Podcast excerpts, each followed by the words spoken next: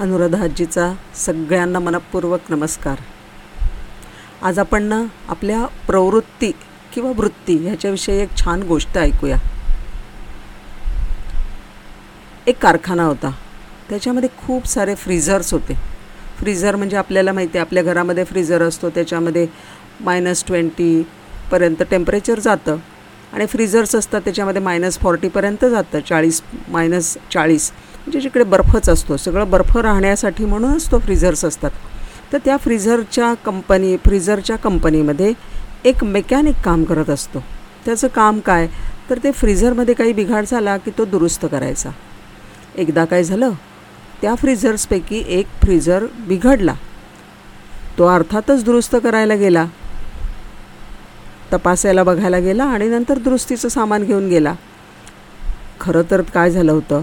की सगळ्यांच्या कामाची वेळ कारखान्याच्या कामाची वेळ संपायला आली होती. पण तरीसुद्धा काम करायला पाहिजे म्हणून तो गेला. काम करता करता त्याला कळलंच नाही की किती वेळ झाला आहे तर. आणि तिकडे त्या फ्रीझरमध्ये तो अडकला की काय झालं?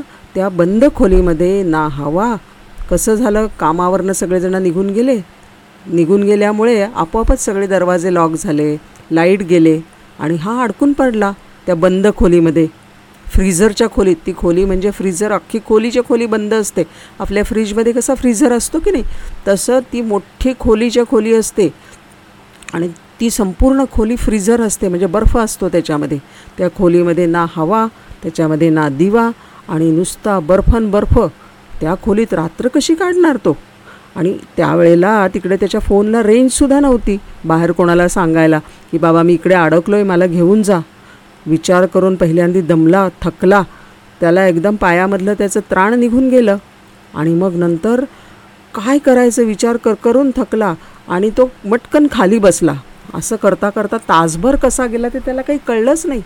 आणि बघतो तर काय थोड्या वेळाने अचानक कोणीतरी दार उघडून आतमध्ये आलं. तो होता त्या कंपनीचा सिक्युरिटी गार्ड. हातामध्ये त्याच्या मोठी बॅटरी होती आणि तो शोधत आला साहेब साहेब कुठे आहात तुम्ही? साहेब तुम्ही कुठे आहात? आणि त्यांनी त्या थंडीने कुडकुडत असलेल्या त्या मेकॅनिकला ब्लॅ तो ब्लँकेट घेऊन आला होता बरं का? त्याला बाहेर काढलं. त्या अंगावरती पूर्ण ब्लँकेट घातलं. त्याला गरम केलं. छानपैकी त्याला चहा पाजला. आणि मग त्याला विचारलं कसे आहात तुम्ही? आता सांगा ना मला कसे आहात? काय झालं? आणि मग तो म्हणला मी ते सगळं सांगतो. तू मला सांग की मी आतमध्ये आहे. हे तुला कसं काय कळलं? कोणी सांगितलं का तुला? नाही सर कोणी नाही सांगितलं. मग तुला कसं कळलं? बघा ह्या ठिकाणी त्या सिक्युरिटी गार्डनी काय सुंदर उत्तर दिलं. तो म्हणला सर ह्या कंपनीमध्ये पन्नास माणसं काम करतात बघा. पण रोज सकाळी तुम्ही आल्याबरोबर मला राम राम नमस्कार असं म्हणता. काय कसं काय? डब्यामध्ये आज काय आणलं आहे असं विचारता. वहिनी कशा आहेत? मुलं कुठे आहेत? वगैरे सगळी काळजी करता. आणि संध्याकाळीसुद्धा जाताना रामराम करून तुम्ही जात असता. आणि कसं आहे की मी तुम्हाला सकाळी येताना पाहिलं होतं परंतु परत जाताना मात्र मी तुम्हाला पाहिलं नाही. आणि म्हणून मला शंका आली तुम्ही काय करता तेही मला माहिती आहे की तुम्ही फ्रीजचे मेकॅनिक आहात. म्हणून मला शंका आली बापरे तुम्ही इथे अडकला तर नाही या. म्हणून मी तुम्हाला शोधायला आलो. बापरे पाहिलं का तुम्ही? एखाद्याशी चांगलं वागलं त्या त्या सिक्युरिटी गार्डशी तो मेकॅनिक चांगला वागत होता. काय कसं काय? चांगलं म्हणजे काय? त्याला काही चांगलं खाऊ पिऊ देत होता का कपडे देत होता का कुठे फिरायला घेऊन जात होता का काय कुठे काय? काही नाही फक्त छान वागत होता. चांगलं काय कसं काय? फक्त दोन वेळा दिवसातनं.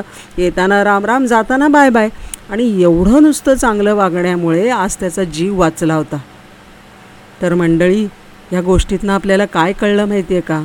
आपलं शिक्षण म्हणजे डिग्री काय सर्टिफिकेट काय दहावी काय बारावी काय हे सगळं जे आहे ना ते म्हणजे आयुष्य नाही आहे आपलं ते आपलं जीवन नाही आहे ते दुसऱ्याला दाखवण्या नोकरी मिळण्यापुरतं ते त्याची तेवढी तेवढीच त्याची ती क्षमता आहे. पण खरं म्हणजे खऱ्या जीवनामध्ये आपली पारख कशी होते तर आपली वृत्ती कशी आहे? आपलं दुसऱ्यांचं वागणं कसं आहे? आपली दुसऱ्याबरोबर भाषा कशी आहे? आपली वर्तणूक कशी? आपण कोणाशी उद्धट वागतो का? आपण कोणाचा अपमान करून बोलतो का? ह्या सगळ्या गोष्टी आहेत ना? ह्याच्यावरनं आपली पारख केली जाते. आपण आपल्याहून लहान माणसं किंवा अधिकाराने लहान माणसं असली आपल्याकडे असलेली मावशी असली आपल्याकडे असलेले मामा असले ड्रायव्हर मामा असतात आपल्याकडे मावशी येतात कामाला आपल्याकडे कितीतरी लोक येतात आणि आपली आई पण असते आई असते बाबा असते त्यांनासुद्धा आपण उद्धटासारखं बोलतो.